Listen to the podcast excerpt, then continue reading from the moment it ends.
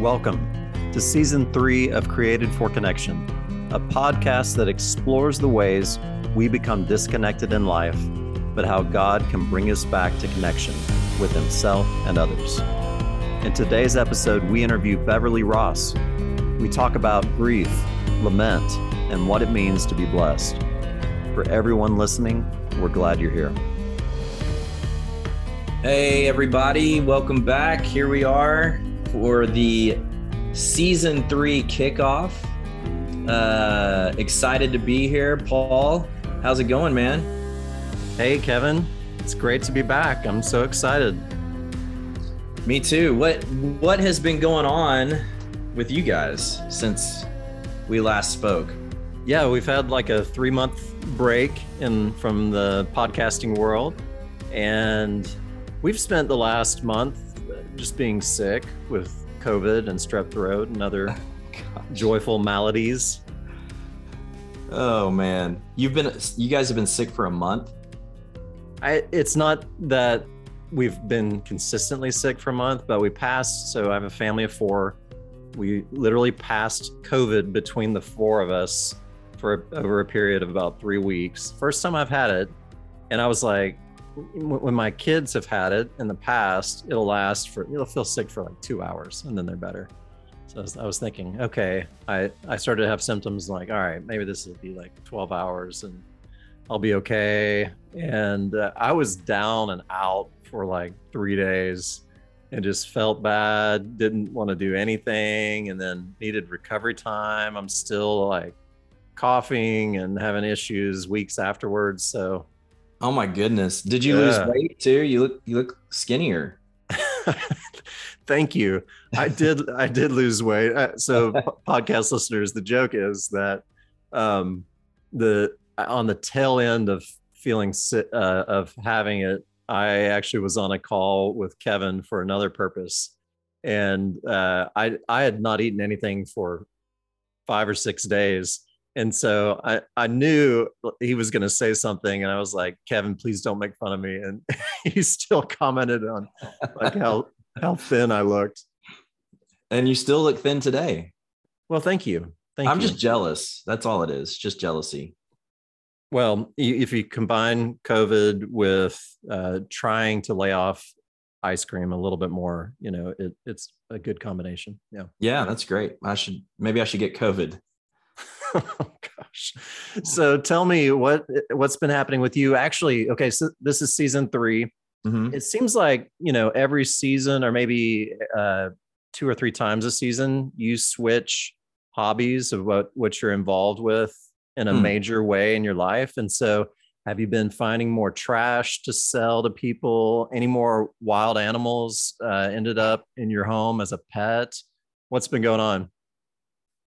Well, you know, I I would not say that I change every season, but I may or may not have a new venture that I'm that I'm working on. I did I did find a couple more pieces of trash that I turned into treasure, right? So I found an air compressor on the side of the road that I sold for $125 and a Traeger smoker which they both came from the same house by the way uh, Traeger smoker that did still you, work. You you found these or did you take them? I did not steal them. Okay. They were they were legitimately on the side of the road for for anyone else's pickup. So sold both of those for over a hundred dollars a piece. Congrats. Yeah. yeah. So um my new venture is I know a guy who has all these ratchet straps that he gets for really cheap. And I'm trying to figure out a place to sell these industrial size ratchet straps. And I mean, this this could be big. This could be bigger than trash, right? this could be bigger than trash. It could. Is there, it, is there a market out there for ratchet straps? Like well, an eBay eBay market? I don't you know you got to package them up and stuff and and and find some some distributor to buy them from you so you know i've been trying i've been getting on some trucking forums and you know asking people there and stuff but you know, I, I'm hoping that maybe by bringing it up, some of our listeners will give me some ideas about where we could sell these ratchet straps. Maybe we even have a listener who could use them themselves. So, okay. So if you're a listener, you want ratchet straps, you want to pay Kevin for said straps, please contact us. And by the way, um, you know, you, you had that hobby uh, a few months ago with making coffee and you were going to make some and send it to me. I signed up for that. I haven't gotten any coffee yet. I don't know what you're talking about. Let's move on. okay. Let's move on. Let well, who is we our have a guest here. We have a yes. guest here that we need to introduce. We're we're wasting time. Let's not talk about my hobbies. Okay. Well, please, Kevin, please do the honors. Yes. Okay. So we have with us today Beverly Ross, which if if people will remember, the season two opener was with Josh Ross, who is a preacher at uh, Sycamore View Church of Christ here in Memphis, Tennessee. And after that interview, Josh said, "Hey guys, you got to get my mom on here. She is she is awesome, and she has a story that I think uh, will fit right in with the theme of your podcast." So we we started working to um, build season three, and Beverly was at the top of the list. And so Beverly is here with us today. I love when Josh says sweet things about me, and I love invitations like this just to get to talk about life. I'm the founder and executive director for Wise County Christian Counseling. We're a nonprofit counseling group. I'm also a therapist. I do counseling and I'm a supervisor of therapists. So I teach therapists how, how to be therapists and um, love my job. There's not a day I don't wake up and I'm excited to be here. Uh, I've learned a lot in my own life how to do some things. So in a lot of my counseling sessions now, I'm able to look eye to eye and say, me, me too, me too. I've had some hard things too. Yeah, and we're we're definitely going to dive into some of that today. And you've also written a couple books, is that right? One. I've written one book. One book. One book. Yeah. Besides, well, that's John. one book. That that's one book more than me and Paul. So, what's the name of that book, Beverly? It's called Scarred Hope. Scarred Hope. Mm-hmm. Okay. Mm-hmm. And I think some of what we're talking about today is gonna is was part of that book and yes. part of some of the things you've experienced. So yeah, and I would encourage people that are listening to this episode today to go back to season two, uh, episode one, where we interviewed Josh and hear just his version of that story. And he talks a lot about grief. And I think today's conversation is going to be different, but there's probably a lot that that will enrich your experience to hear both of those stories. Mm-hmm. I will add right there, we've just celebrated the second anniversary of Scarred Hope being birthed. And with that, we've discounted it greatly on Amazon. So today's the day. If you want to buy a copy of Scarred Hope, go on Amazon. It, it's cheaper than it's been. That's, That's awesome. We need to we need to go uh, get our copies today. So, yeah. Beverly, why don't you why don't you just for a minute talk a little bit about your story and starting because specifically we're talking about grief you know and and some suffering as well along with that. And so we know that a lot of our listeners have experienced uh, some type of grief or suffering and we want to speak to that and i think your story really does shed a lot of light on what it's like to to walk that journey. So um, do you mind just kind of uh, starting with a little bit about your grief journey and then and then talking about some of the things you've experienced also in the last couple of years? Absolutely i'll do that. The subtitle to the book i think speaks it well. It says a mother and son learn to carry grief and live with joy uh, in 2010 february 2010 my only daughter my firstborn josh's older sister uh, became very ill on february 4th February 1st, she went to the doctor. She was diagnosed with the flu, which was epidemic at the time in DFW area. Um, she didn't get better on Tuesday. That was a Monday afternoon. Didn't get better on Wednesday. Thursday morning, I woke up with a text from my son in law saying they were sitting in a doctor's parking lot. Uh, waiting to get Jenny in. They told her she was dehydrated, needed to go to the hospital. We met her there, and she was immediately uh, put into isolation and intensive care, not sure what was going on. Within just a few hours, we found out she did not have the flu at all. She had group A strep that had gone without an antibiotic. And it was like, as uh, one friend put it, cancer on steroids. She was very, very ill, full septic shock, organ failure. 31 years old, strong, boot camp girl, uh, vibrant personality. We fought for life for 19 days. I did not leave the hospital area. Good friends got us a hotel room right beside the hospital to be with her. They amputated her legs. We did everything to fight for life. On February 20, a seizure started. We woke up with a phone call from our nurse crying to tell us about seizures. And on February 22nd, we stood around Jenny's bed as our belief system would be the angel swooped in and took Jenny to see the face of Jesus. And we walked out of that hospital to go tell a nine year old little girl that her mommy was gone. I knew a lot about grief already. I'd already taught grief workshops. My best friend had died when I was late 30s. I knew grief. I'd even taught grief workshops in Africa. I know grief. But walking out of the hospital that day, I just remember saying repetitively, and I don't think with voice, I think it was just in my own spirit. So I didn't know it felt like this. I didn't know it felt like this. And then my life just began to unfold uh, a whole new journey, a whole new depth. And I love the language of the subtitle with we're learning to live with grief because I don't believe that our our want is to be healed from it. I don't believe that's reality. I believe we're healing. I think it's a process. But I think what we're really doing is learning to carry pain.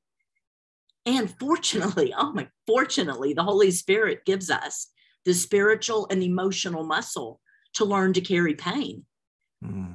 When we discipline our hearts and discipline ourselves. So, Josh, uh, in 2018, rolling forward, uh, beginning of September, I had a cancer diagnosis, and that diagnosis is what we call my baby cancer. I had a small little surgery, a lumpectomy. I did five days of radiation. Really, it was easy. And so, Scarred Hope, the first line of Scarred Hope is Josh, I have cancer.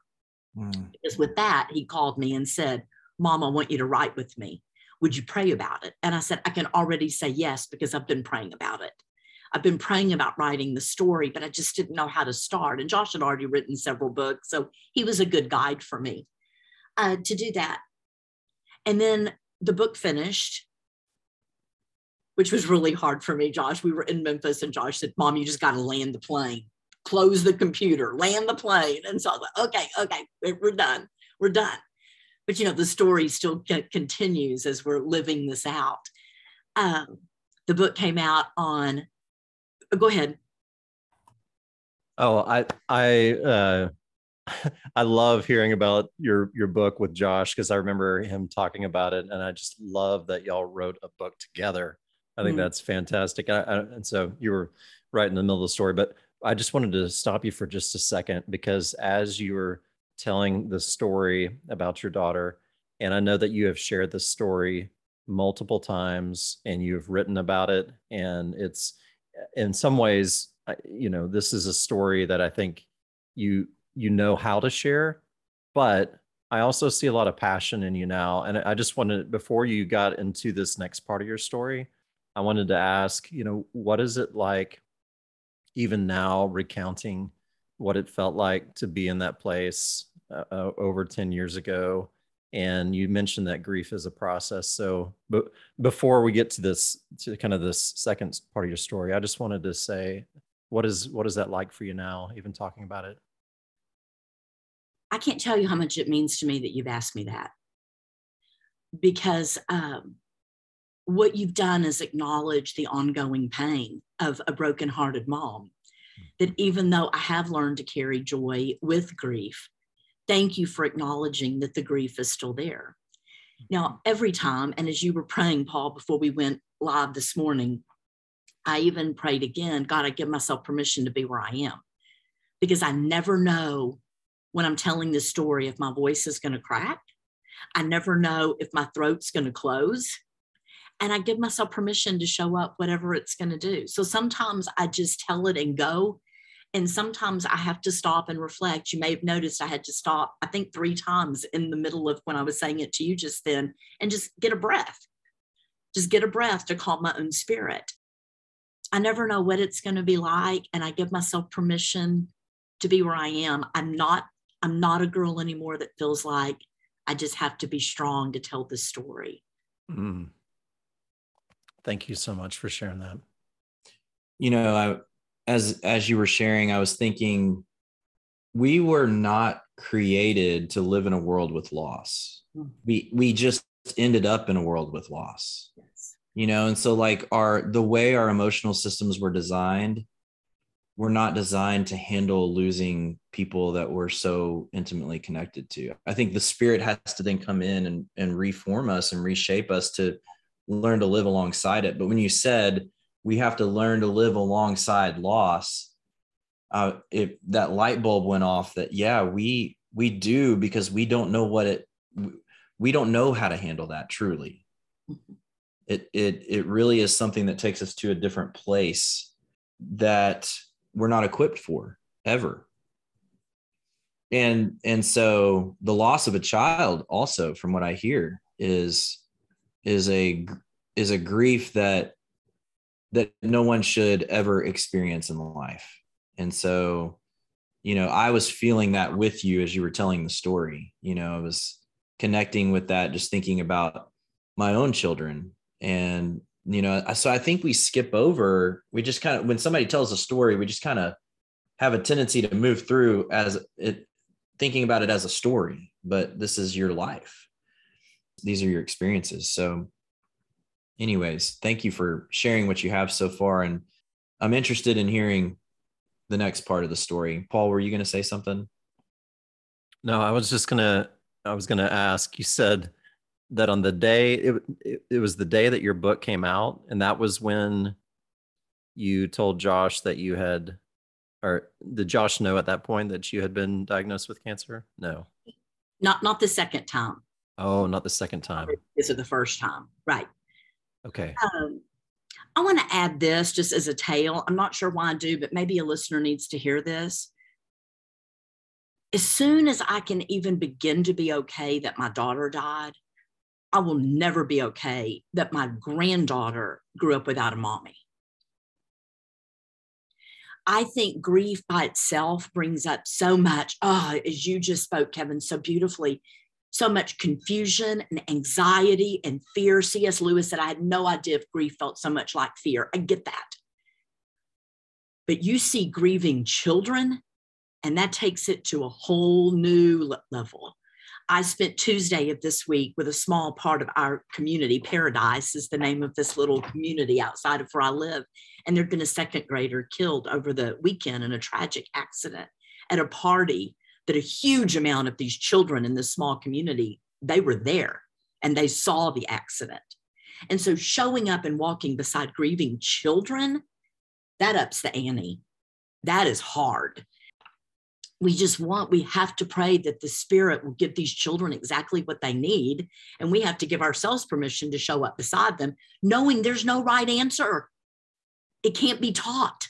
I can say one thing to Kevin and he's like, oh, that's oil for my soul. I could say the next thing to you and go, oh, that's the worst thing I ever heard. You know, in grief, we've got to stay ready to read people's expressions, what came up for you when I said that, what happened with that, just in order to journey beside people. I know I'm getting way ahead of where we wanted to be, but I think this is important that we know in the grief journey, there's a lot of confusion. It's just confusing. And we've got to allow the Spirit to comfort us in our own confusion. And so, as Scarred Hope was being birthed, I'm in a hotel room in Austin. Now, reminder, it's birthed during COVID, September of 2020. Not the most genius time to birth a book, but who knew who knew COVID was going to happen and who knew how long it was going to last? So I'm in Austin doing a podcast. Josh had flown in to be with me, doing a podcast with one of his best friends. And I touched my chest and I found another knot. I hate the word lump, so we're going to call it a knot. And I was like, oh no, can't be. I didn't want to tell my husband on the phone. And so we just waited. So three minutes before the book came out, I found a knot. So the book was absolutely birthed during my own confusion and wondering and the beginning of what was not a baby cancer. It was, I mean, I'm just now really a month ago can say recovered. I've had three clear scans now. I'm doing well. But there were two years of some hard confusion and uh, lots of wondering am I going to be able to live out what I wrote in this book? Yeah. So just to clarify, you're saying that you, this this second knot that you found the day of releasing the book yes. started off another cancer journey for you that was much more taxing than what you called the baby cancer journey early on? Six surgeries chemo radiation all the things. Yes. And can you talk about you know so I, i'm this was my initial gut reaction internally when I heard that. I, I think I would be feeling something along the lines of haven't I haven't I experienced enough? I've got to go through this too. You know, like I've been through so much, you know, and maybe that's not what you what you experienced, but I that that part just hits me like you had already been through so many things and now you've got this cancer journey ahead of you. What was that like? I think other people felt that for me. I don't know that I allowed my head to go there. I uh, pretty quickly adopted the phrase peaceful warrior. And when you tell me something to do, I buckle down and I'm going to do it. Three months, September, October, November, really September, October, were filled with confusion they thought they found one spot then i had more te- i had surgery they did more tests and found multiple spots.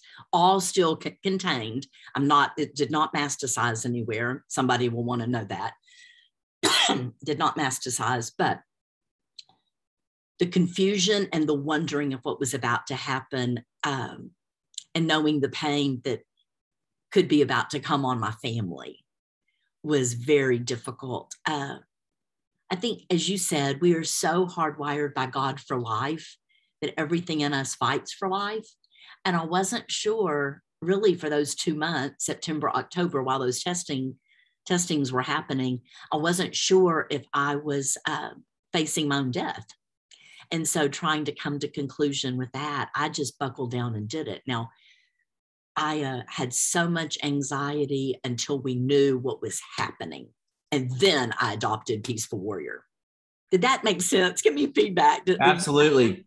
I, I want to hear more about the um the anxiety that you were experiencing until you had a plan. What was because I you know that may be something that others who faced a cancer journey in the spaces of the unknown where anxiety has its has its day what is that like you know, what I found is it does not have to be the like event, it is a like emotion.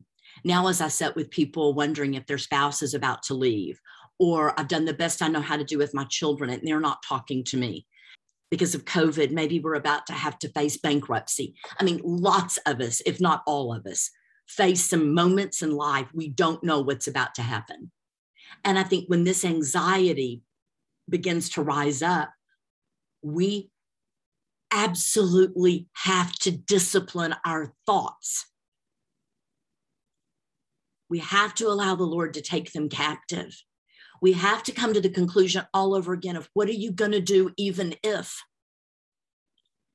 I remember early, early on doing a podcast. Josh and I were doing a podcast with a woman from Los Angeles, and she turned to page 57 of our book. And she said, Let me read you some things. Beverly, I think that you wrote this, and I'd love to know your thoughts on it. Now, all we knew at this point is I had cancer, but we didn't know where it was. Are you okay if I read to you for just a minute? I'm going to read for just a second. It said, This is me speaking. I stood up and I pointed my face to the sky and I ask, This is me in a prayer, wondering after so many people had said, You just need to trust God, just trust God, just trust God. This is this is not about cancer. This is about Jenny dying. And me saying, I do trust him. I do trust him. But all of a sudden, prayer, there was this looming question. And I thought, God, if I cannot ask you this question, I may never speak to you again. This question is between you and me. I've got to ask this. God, you know I love you. You know I want to be respectful to you. I want to trust you. But for what, Lord? What exactly can I trust you for? I need to know the answer to that. And the Lord spoke to me. People asked me if it was a male voice. It wasn't, but it was a settling in my soul. He said, Oh, my child, you will trust me to be who I said I am. I'm always true to my character. In his names, we find his character. He is the creator. He is the Lord of Lords. He is the great reward. He is the one who sees the pain. He is the provider. He's the one who heals. But here's the twist because of my desire to trust him, I had to reject some of the language I've heard it in an attempt to package death up in a neat bow. We do not trust the Lord that everything will work out the way we want, that we will get our way. We live in a fallen world. Jesus said the power of darkness is the prince of this world. He is the one in charge of death. Not one of the apostles would have understood our language about following the Lord to get our way throughout life. Suffering cannot stop us. Our language must lead us to protect our no matter what kind of faith. So trust Him for what? We trust Him to surround us. We trust Him to see us and to hear us. We trust Him to give us, oh, this is so important. Listen to this. We trust Him to give us exactly what we need to walk the path we've been called to walk. We trust Him to use our stories for His purposes. Trusting God is essential to our direction. And I remember as she read that, and I just like on the screen right now, we're all on Zoom. We all and I was staring at Josh. I was looking at Josh's eyes because I, how am I going to speak after this? Because I was asking all over again, God, trust you for what? Your presence is in this room. I know you're in front of me. I know you're around me, but I have no clue what's about to happen. Just going to trust you in the journey. But it was a huge turning point for me to refocus all over again what we had just written there's so much in what you just read and described that was so good and important that I just kind of want to sit with. I want what I'm curious about is you said you were fa- you were faced with that same question again. How do I trust you in this place?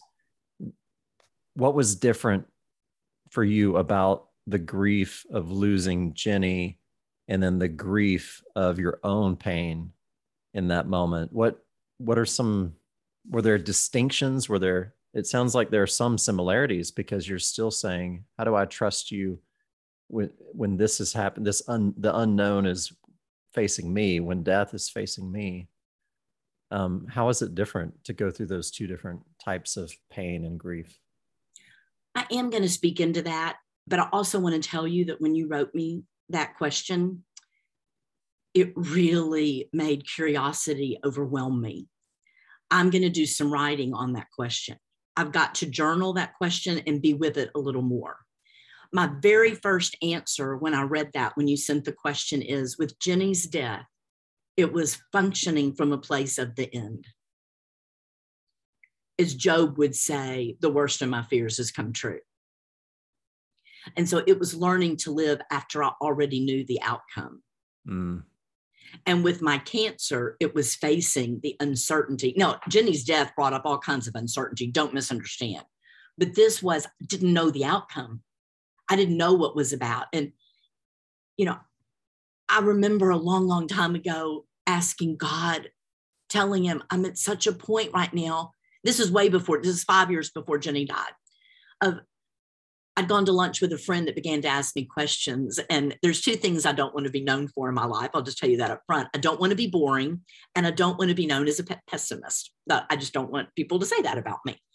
And so at lunch one day, she kept. She was another therapist. When you're in, when you're a counselor, you're in counseling all the time. It's just usually over chips and salsa or Olive Garden breadsticks. She was firing questions at me, and I realized the answer to every question because we were in a transition in life was I don't know. Is Rick going to stay in preaching? I don't know. where are you going to work? I don't know. I don't know. And I realized, oh my, I'm being boring here. So I started saying, I don't really know. Well, I don't know. Well, I don't know. I mean, just trying to change up the answer. And I excused myself because I did feel my throat begin to clamp. I went to my car and I asked the Lord, God, I've just been over an hour coming face to face with everything I don't know. And then I realized most of us just get to pretend like we know things anyway. The only things that I know in my life are that God will be God no matter what my story is. I'm going to see his face. And I have a close circle of family and friends who will journey beside me till I get there. That's all I know. And so all over again in the cancer dream, I don't know. I mean, now let's be honest here. COVID brought up a lot of I don't knows for us too. You know, I don't know. I don't when's it going to be over? I don't know. We have to wear these masks. Yes, I don't know. You know, it was just ah. and so lots of I don't knows. But so the Jenny's was from a place of finality and figuring out how to walk out that. And the cancer journey was from a place of I didn't know the end we didn't know the end of the story. And so all I know to do is be faithful, continuing today to walk this out the way I am. That's so well said. You know, I find myself just sitting here going, I just want you to say more. I just want you to talk more about so many different things. But and I think when when you experience that it's because somebody has has wisdom from an experience or multiple experiences rather than just like this is head knowledge that I've learned. You know, I think, and I, I think that's an important thing to say. I could probably say similar words to somebody who's going through grief, but if I haven't experienced the level of loss and saying that, it just doesn't mean the same thing. Hmm. You know, and and that's what I'm sitting here going, wow, these are such powerful words. One thing that stands out to me is this idea of learning to trust him in the midst of the chaos in the midst of the craziness. And that that's never settled truly. You know like peter getting out on the sea walking towards jesus you know he was safer there than he was on the boat. He just in the middle of it forgot that you know? Mm-hmm. And and so i think you know in the in the midst of all the chaos that was swirling around you i hear you talking about there were moments where i could walk on the water and there were moments where i would sink and there were moments where i'd stand back up on the water and there were moments that i would sink. And i don't think that that's ever really done. You know it's just a process of learning to trust that more and more each time but there's no bow to put on it you know? It's not like oh i've been through this journey with Jenny. I've been through cancer once. I find another another mass or you know um and I'm like oh, I'm all everything's fine now. We're all good. I know exactly what to do. I know exactly how to feel. That we continue to get hit with things and it's not about how it's not about how our emotional system responds initially it's about where god takes us in the journey as we as we try to move towards him and we just keep trying. And that's the purpose that's the point. I love that. I love that that comes out in your story. So i'm curious um, because you know my wife and i we um, we had a miscarriage with our first child and that was that was a, a pretty tough loss for us and uh, not not in any way comparing it to other losses just knowing that that was a grief journey for us. And i remember people saying things that were just not the right thing to say. I remember people doing things that were not the right things to do. For some reason in grief when people do that kind of stuff you just want to be totally disconnected from them. So i'm interested in how did your grief journey how did you how do you find that it disconnected you from some of the people in your life?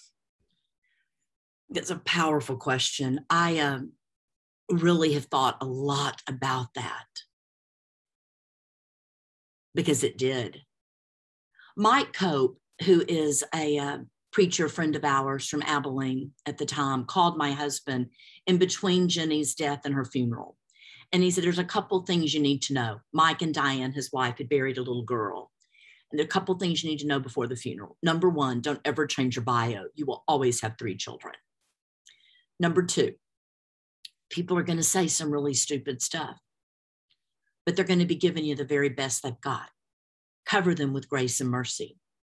Now, every time I say that, I, I do this grace and mercy, grace and mercy, grace and I think I'm picturing myself under Niagara Falls and I'm it's so loud. Their words can't get into me but I've learned to even do it with myself. Grace and mercy, Beverly, receive grace and mercy. You just misspoke that. You didn't handle that well. Grace and mercy.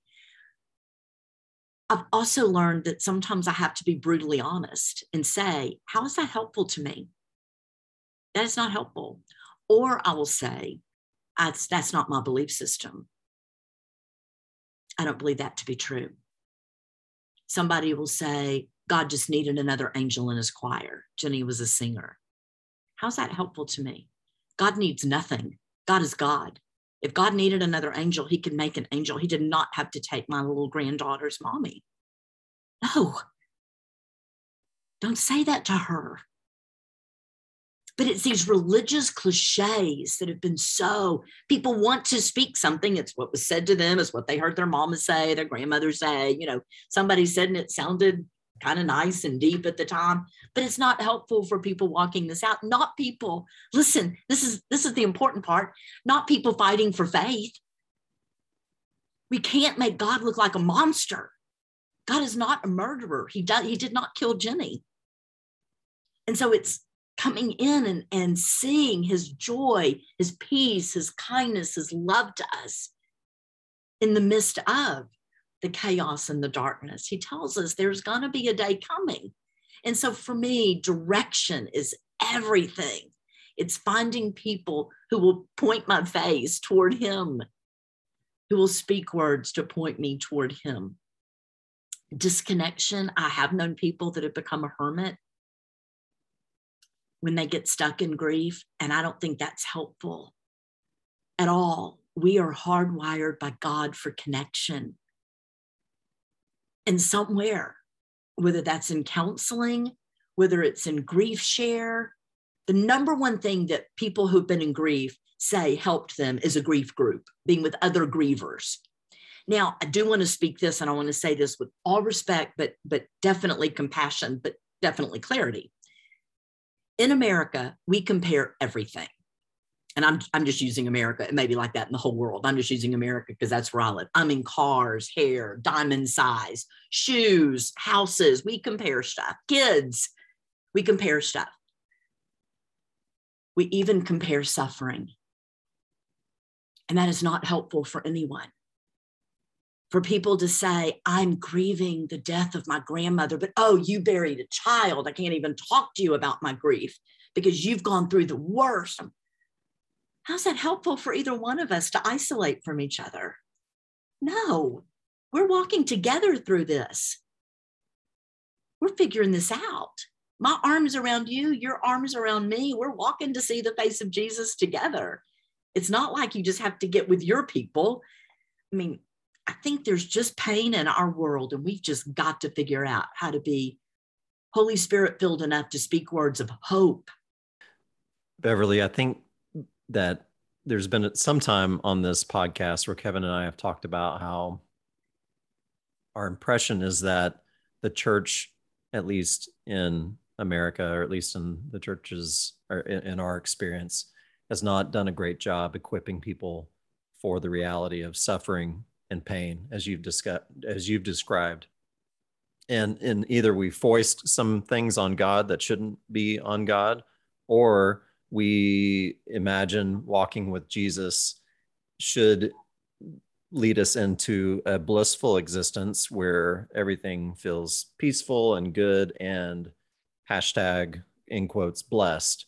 And i know that you have got a few um, words like that or thoughts or concepts that are are found often among christians among believers that you i don't know if you've had to reframe them in your own life that you had kind of this one concept and then your experience said no this is this is truer or if that's just something that you that you have have known for even beyond that. But what are some of those uh, areas that you feel like need some corrective in the church some ideas and maybe that are attached to uh, suffering or going through pain that you feel like we, we need to reshape or reframe we address three of those in the book one i've already talked about and it's the word trust i don't trust god that i'm going to get my way I don't trust God that my cancer is going to be gone forever and that's not what I'm going to die of.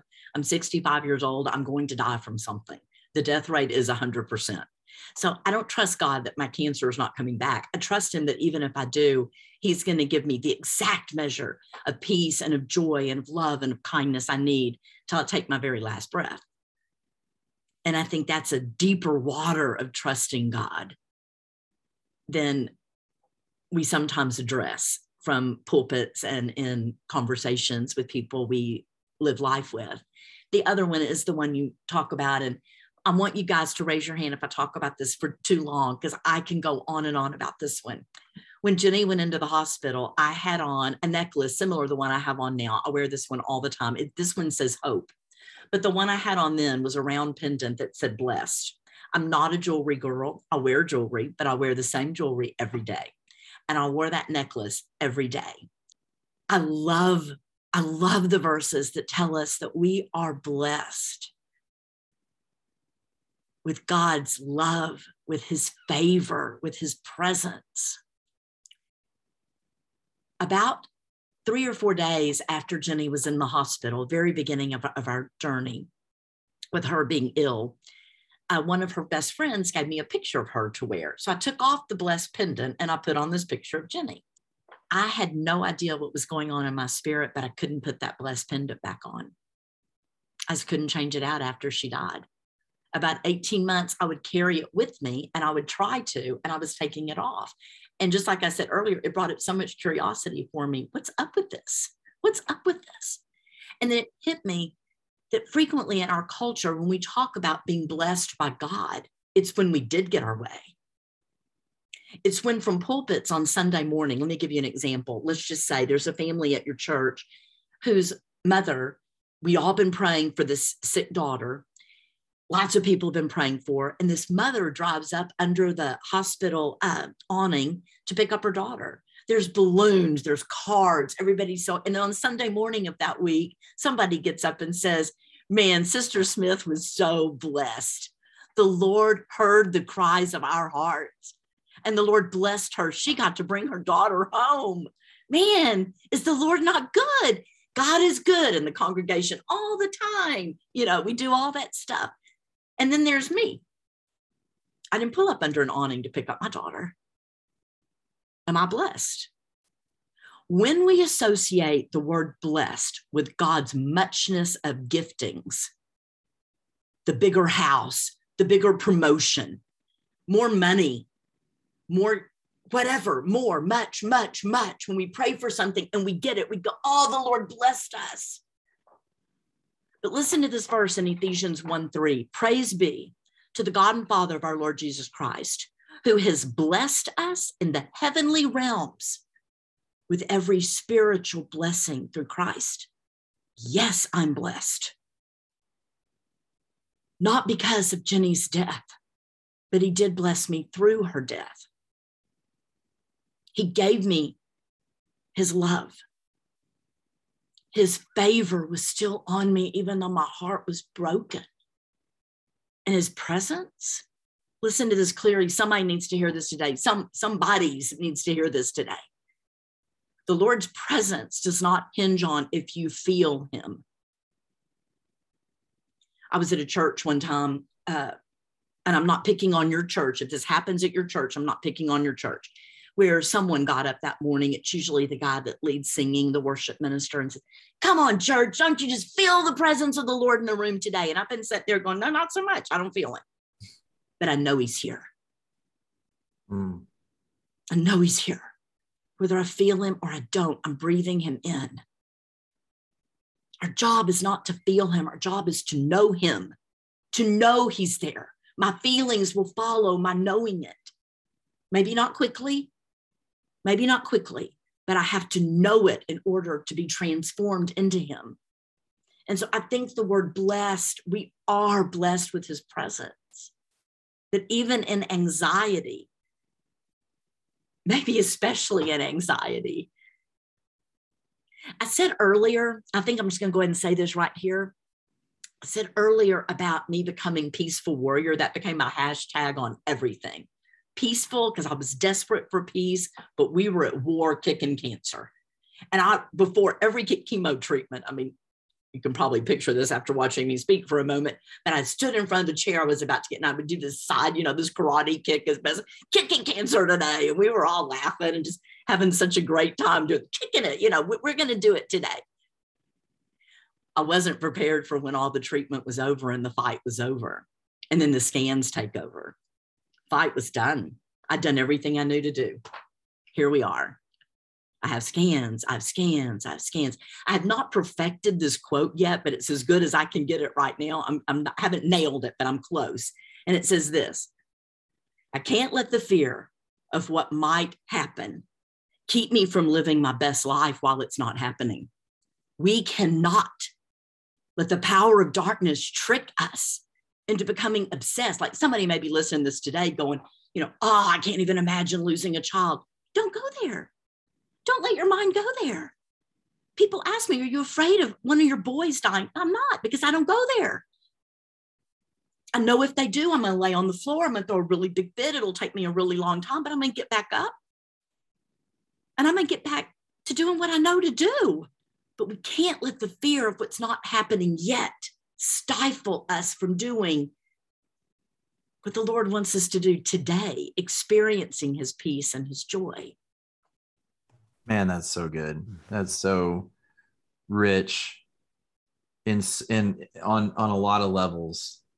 You know, and I I just think that this idea that if we're blessed because we are getting what we want out of life and and, what that does to the people that are not and how they define themselves as blessed and then the guilt and shame that that places on them that that there there must be something wrong with them that complicates the grieving process that complicates the wrestling with god process god what's wrong with me? There's so many layers to that that we we place on people. And i love how you're redefining that to say the blessing is the presence of god not what you get out of what you get out of life for for all the things that you want to acquire for yourselves. That's not it because it can all go away like this. And um, i i've been working on a quote too. This is not the the the best frame but it's a question. What's better to get everything we ever want in life or to walk with god and people when we don't when we don't get what we want. Yes. Wow. And that we have people who will show up for us when things don't go our way. I think that's that's the the second part of the blessing that you have you have the presence of God and you have the presence of people who are going to be there with you through the entire journey. We want to take a moment and thank Wellspring Process Groups for sponsoring today's episode. Wellspring is an initiative Paul launched at the beginning of 2021 that provides people with a safe place to process the experiences they're facing in life. Whether you're going through challenges or transitions, or if you need a safe group of people to share life with for a season, we invite you to join a Wellspring Process group. I've been in one of these groups, and it's been a life changing experience for me. I encourage you to go to the show notes right now and contact Wellspring to find out when you can join a process group for yourself.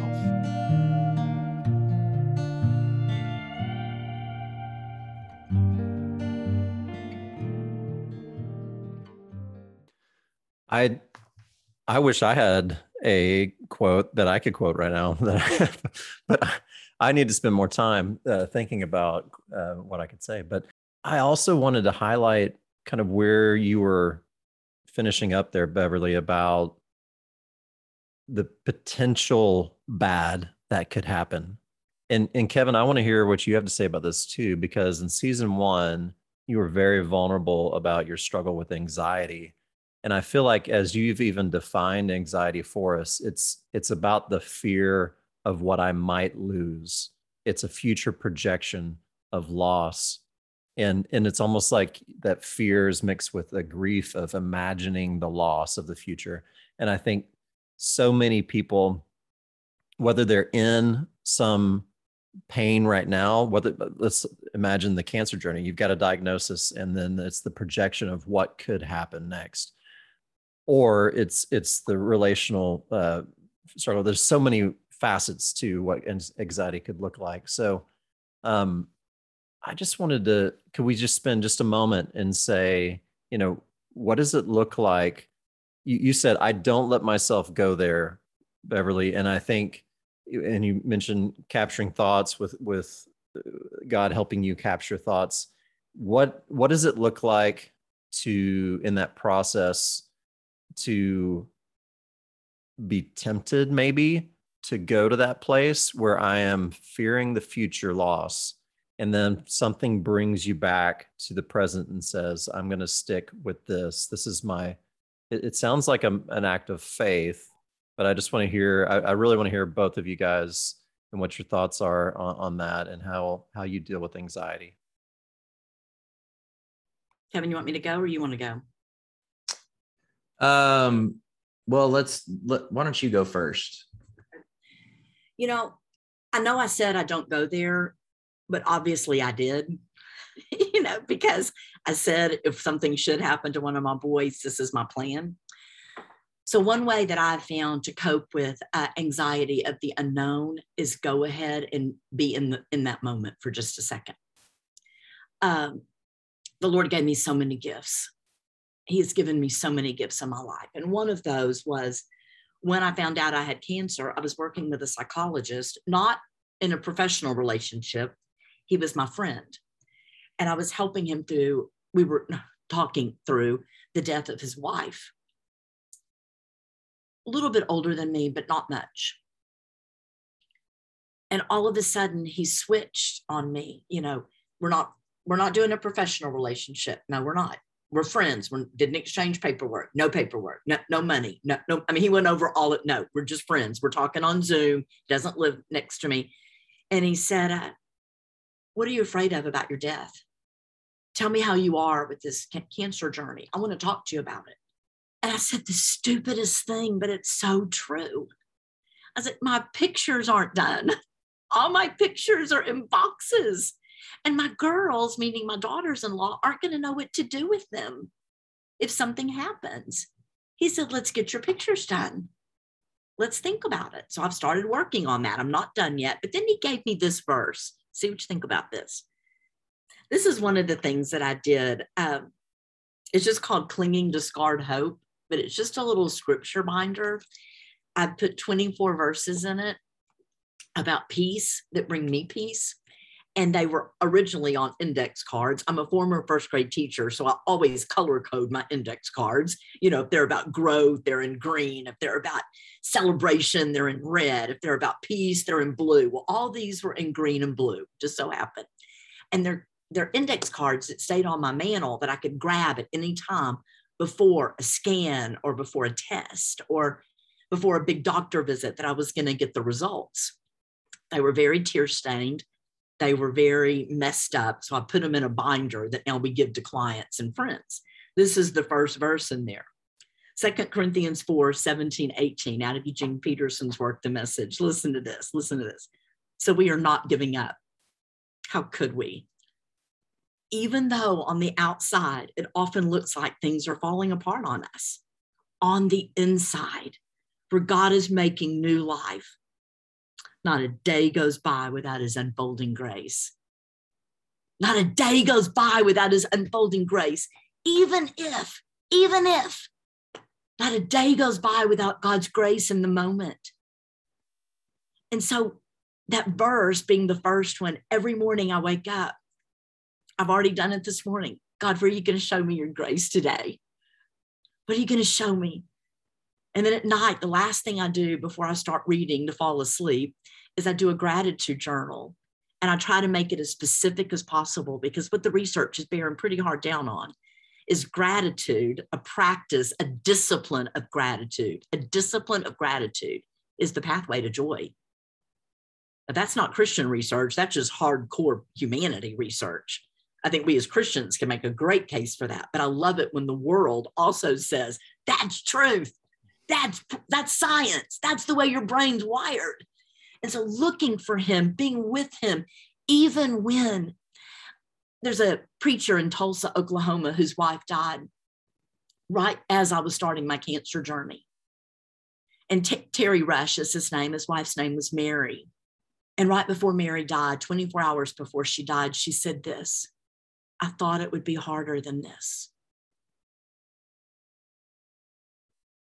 Thought it would be harder than this. Meaning, sometimes we just we just lean into the peace of it, you know? Even when they're suffering, we lean into the peace of it. We're looking for the peace that truly, truly, truly passes understanding. It doesn't make sense. We can't, we can't define it. It's just Holy Spirit definition that we're just swimming in depth. But there really can be a joy that supersedes the suffering. It's what we were made to do. I mean, we're made to live, we fight for life, but we're also made to see the face of Jesus. You know, when we interviewed uh, Kevin's sister in law, she talked about being a recipient of God's presence and grace. And it's, and I love that picture you said of like Niagara Falls. And even when you're dealing with people that might be saying things that are hard to appreciate, um, that Niagara Falls of grace washing over you but it's a receptive posture. You're, you're, I don't hear you saying, think your way into peacefulness. It's it's you're receiving something from the Lord, and but it, it is putting yourself in a place where you can receive it. And I think gratitude and and entering His gates with thanksgiving, kind of that. Go back to that verse. In, entering uh, into His presence with a heart that's open and receptive, full of gratitude, that peace uh, is there. And um, Kevin, how how have you experienced that with anxiety? Yeah. So um, first of all, the stuff that Beverly just shared is is spot on. You know, in terms of how to help people work through anxiety. I think the the things that I started thinking about are um, there's a technique that I use with people and and Beverly's actually talked about it today. She's she has said it a couple times, but I I have people change their what ifs to even ifs. So we process a what if is like what if this happens? It's kind of like being a kid with an with a monster in the closet that doesn't have a face.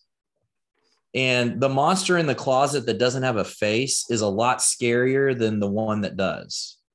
Right. Mm-hmm. And the one that you don't know it, what, what it could do to you. So we put a face on it and we talk about ways to, to engage it, ways to change how we see ourselves in relationship to that.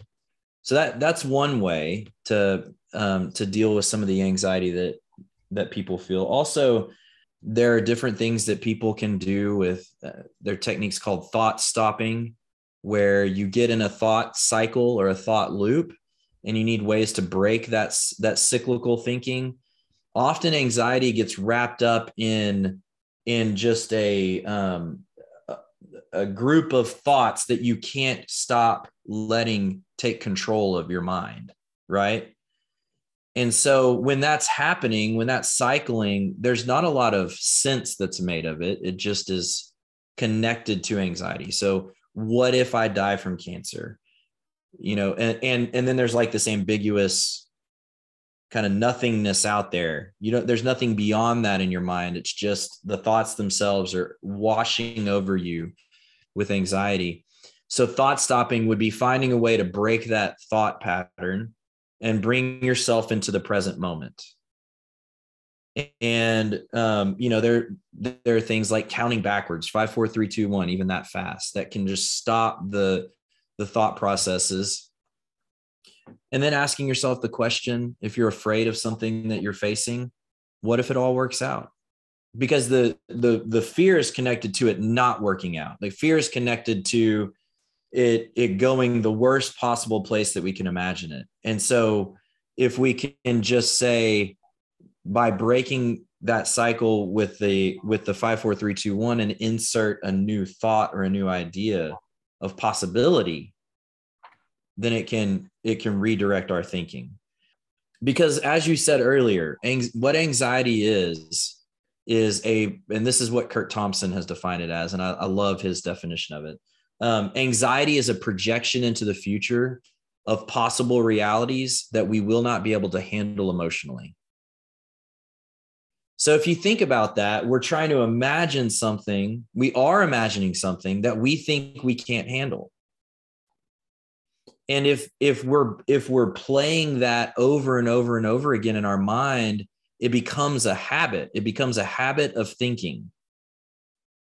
And so especially when we're facing challenging moments finding ways to stop that process from continuing on is tremendously important that's why clinging to scripture and things that that deviate your thinking from where it is, right? It elevates you to a higher level. Those things are super important. Finding ways to remind yourself of something like, I'm not alone. Most anxiety, we picture ourselves isolated alone in the middle of something that's going to crush us. Reminding ourselves that we're not alone, that somebody will walk that with us. That's really important too and and again that that god is with us having a sense of his presence all the time is something that can help but you know uh, all this thought stopping stuff everybody thinks it's new but as far as i know paul is actually the first person to say it uh, in Second corinthians 10 5 he says take every thought cap- captive and this is exactly what he's talking about so uh, science is just now telling us that it's actually true it's legit I'm glad you clarified it was it was scripture and not not me that said that originally. Although, you know, I am looking for that quote, so thank you. well, um yeah, I mean, I just appreciate the chance to kind of process these things. And it's probably time for us to move towards wrapping it up, but I I do want to ask Beverly as we're coming to the end here if if there are people who are facing either loss or a life threatening illness, what resources would you point them towards? What are some things that you think could be really helpful? Obviously, your book, uh, Scarred Hope, is one that I think would be tremendous for them. Are there any other things that they could access that you're aware of? I think any support group is going to be super helpful in your area. You might just want to call a local church if you don't have a church family and find out GriefShare is a great program. I have not done it myself, but I've heard great things about it. And so you can just go on their website and they'll tell you where one is close to you. Uh, I also think a counselor is going to be very helpful to give you some insight in ways to speak into your anxiety. Kevin, the things you said just then were so powerful. And if we could flesh that out with you in our own appointments, you know that that's really good that's good stuff that's what we have to have is somebody what we're all looking for i heard this the other day we're not just looking not to die we're looking to live lives of peace and we want to know our lives matter and i think to set our eyes on that and to know we're going to incorporate some moments into our day with peace. Listen to me clearly with this. I don't pray anymore for the Lord to give me peace because I believe He already has. It's I pray that I will have the strength to open the eyes of my heart and to open the hands of my heart, that I receive the peace He's already given me. Mm, that's good. My heart is just so big, it's not going to get any bigger. But when the Holy Spirit enters me, He gives me all that Galatians 5 stuff love, peace, joy, kindness, patience. It's there. I just have to quiet my own voice that can sometimes be louder than the gifts of the Spirit. And so it's just to set myself up with those activities that you just talked about, set myself up for peace.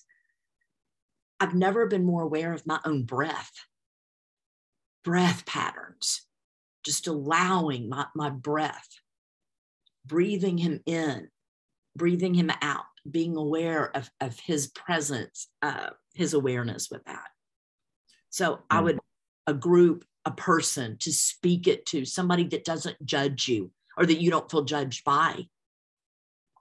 Yeah, one thing I would just say to that is, and I've said this before, but um, we are hardwired to scan our environment for threats every three seconds. Mm-hmm. And as we're looking for those, you know, that can create anxiety. But one of the things that breathing does is it tells our brain whether we should be scared or not. So if so if we are breathing fast, then uh, we are telling our brain that we are in danger. And we often breathe re- really fast when we are anxious. If we can slow our breathing down, it tells our brain that we are in a, in a state of safety, a state of peace. And that that's the thing, like when you are it, when you are just walking through life by yourself and you're not having people who are reminding you of that, specifically counselors or even a life coach or you know somebody that um, you know a group something like that you have other people to walk alongside with you. Um, even those small things we don't realize how big of an impact they can have but you're right setting yourself up your your physical body, your emotional system, your spiritual system to receive peace is something that we can do. It's not, we're not powerless against that. We just may not know what the tools are to get there. So what, a, what other resources, is there anything else that you might mention there? Well, let's go ahead and do a plug for podcast. I think those are helpful. You can do that when you're in the car, which is my goodness, it's those moments washing dishes, watering the yard, in the car driving, where our minds can get a hold of us. And I think that's why podcasts are so popular right now. It's something we can do in the car that it doesn't just let my thoughts go random. It's focused when I know what podcast I want to listen to. I want to listen to one that's going to drive me to hope. I want to listen to one that gives me some good tools I can do. I think those are so be aware of what's going in. Pay attention. You don't have to be a victim to your environment. Pay attention what you're thinking. What's like, I don't watch the news a lot. Now I keep up with the news on Twitter. I listen to what people tell me. I want to be an aware woman. But I found myself that wasn't blessing me. And so I, I want to really be aware of what what's going into my mind that I'm thinking about all day long we do have more control over our thoughts than we're aware of. I heard uh, listening to a book right now called Everyday Trauma.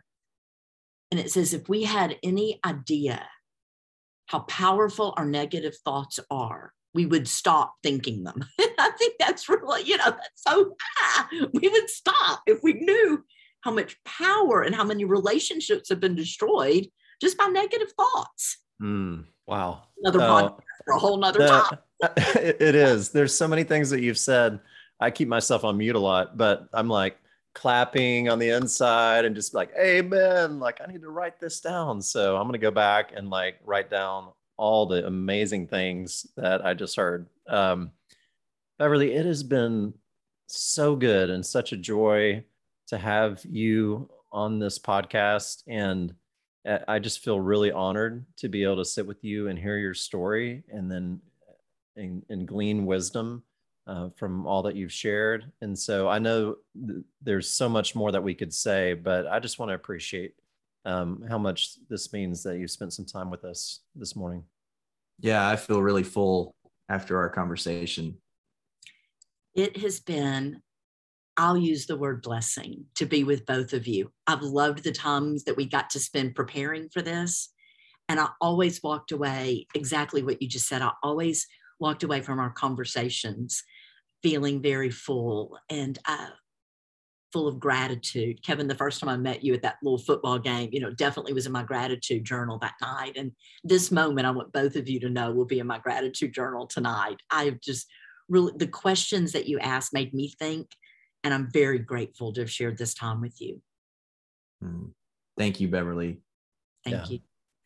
And I just encourage our listeners if if some of or even a part or the whole of this conversation has connected with where you're at if you have questions if you have something that you're wrestling with um, or or just uh, if you if you want to know more about something i just really encourage you to reach out uh, to kevin and i through look at the notes on this episode and we'll give you an email address that you can use to contact us we really want to hear what is resonating with you and we want to hear what questions you have and to be able to uh, have conversation around that. So please reach out to us.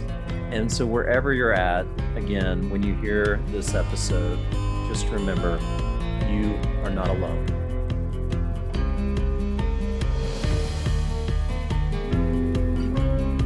Thanks for listening to today's episode. Please remember to like and follow the podcast on whatever service you're using.